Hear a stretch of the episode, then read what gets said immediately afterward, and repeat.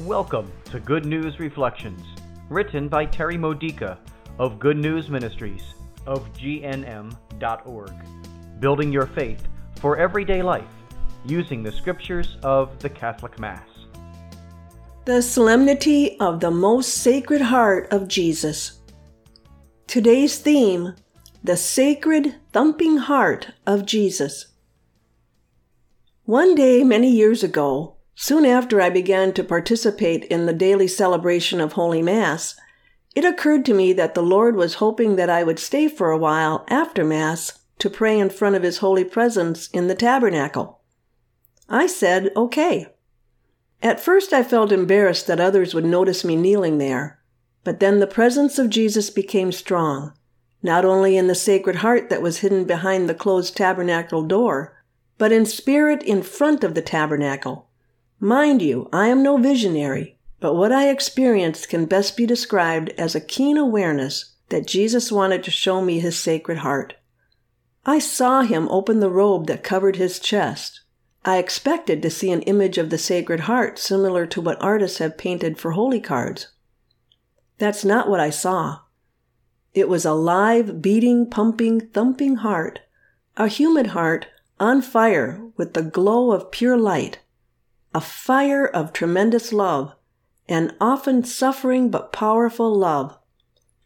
How sacred His love truly is for you and for me and for everyone. It's without flaw or sin. It's complete and all consuming. It suffers for us when we sin. It suffers with us when we are hurt by the sin of others. And it's as real as your own beating heart. Jesus did not lose his human body when he ascended to heaven. The heart in his glorified body did not stop existing. The reason why the Church gives us this special feast day to commemorate the Sacred Heart of Jesus, and the reason why Jesus shows his heart to us, is because it symbolizes his love, pierced for us on the cross, but forever alive, real, and unconditionally caring. Problems and unanswered prayers cause us to doubt the liveliness of Christ's love. The inability to feel His love pumping through us seems to prove that it's not always here. Our unworthiness seems to prove that He should not make it available to us. However, these doubts dissolve away when we give to others the love that we seek from the Lord.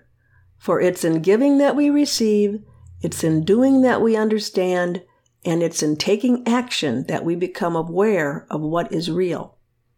By giving His sacred love to the people around us, our hearts beat in unison with His sacred heart. Then we understand what we hear in today's first reading from Ezekiel chapter 34, verses 11 through 16. The Lord has set his heart on you and chose you. You were chosen by God to be loved and to love others on his behalf. Remember this the same doubt that you felt is also what others are experiencing. Who in your life needs proof that God loves them? Who's in a bad mood? Who needs a kind, calming, caring word of encouragement and hope? Because you have within you the sacred heart of Jesus, you are the proof they need that God's love is real. Give it to them, and you will find the proof that cures your own doubts. This has been a Good News Reflection by Good News Ministries of GNM.org. For more faith builders or to learn more about this ministry, come visit our website. You'll find Good News Reflections available by email and WhatsApp, online retreats, prayer resources, and lots more to help you know the Father's love and grow closer to Christ and be filled with the Holy Spirit. Visit gnm.org today.